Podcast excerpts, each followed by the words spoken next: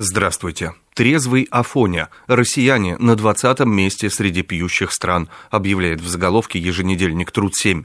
Слухи о глобальном пьянстве россиян оказались сильно преувеличенными. За последние 8 лет наша страна перебралась с 5 на 20 место в мире по употреблению алкоголя на душу населения.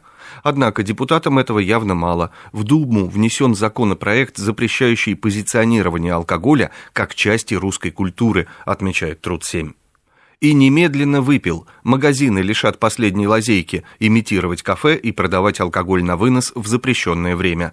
Такой заголовок находим в российской газете. Депутаты Госдумы предлагают разграничить получение лицензии на реализацию алкоголя для торговцев алкоголем одну, другую для владельцев ресторанного бизнеса, заведения общепита. Как пояснили изданию авторы поправок, сейчас и торговцы, и рестораторы получают просто лицензию на розничную продажу алкогольной продукции – Отдельное внимание в проекте закона уделено несовершеннолетним. Им запрещается работать продавцами алкогольной продукции, но они могут быть официантами в кафе и ресторанах, правда, без права работать у кассы, пробивать чеки на алкоголь. А за отпуск алкоголя несовершеннолетним и продажу его в запрещенных местах лицензии разрешат аннулировать без судебного разбирательства, излагает российская газета. И это же издание под заголовком «Сам себе банкрот. Планку неплатежеспособности повысит с 50 до 300 тысяч рублей» пишет. Законопроект о банкротстве физлиц давным-давно прошел первое чтение в Госдуме, а потом застрял. Камнем преткновения стал нижний порог задолженности, при достижении которого можно применять процедуру банкротства. Сейчас разработчики склоняются к сумме в 300 тысяч рублей.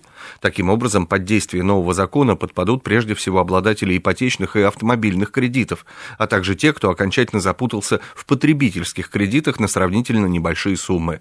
При этом финансовый омбудсмен Павел Медведев предлагает перенести дела по долгам, не достигающим указанного порога, в ведение этого нового возглавляемого им общественного института.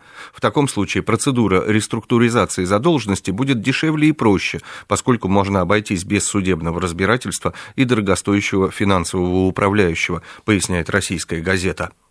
Завершу обзор вот этим сообщением в газете «Вечерняя Москва». Вчера в рамках проекта «Книги в дорогу» на Ленинградском, Казанском и Курском вокзалах открылись полки так называемого бук-кроссинга – обмена книгами. Всего на стеллажах появилось 780 книг.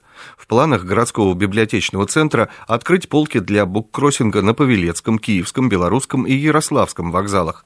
В апреле в залах повышенной комфортности откроются библиотечные отделения, а летом на стенах вокзалов появятся плакаты с QR-шифрами, которые позволят загрузить любую книгу из имеющихся в наличии на свой гаджет, ориентирует читателей столичная вечерка. Со свежей прессой вас знакомил Андрей Егоршев.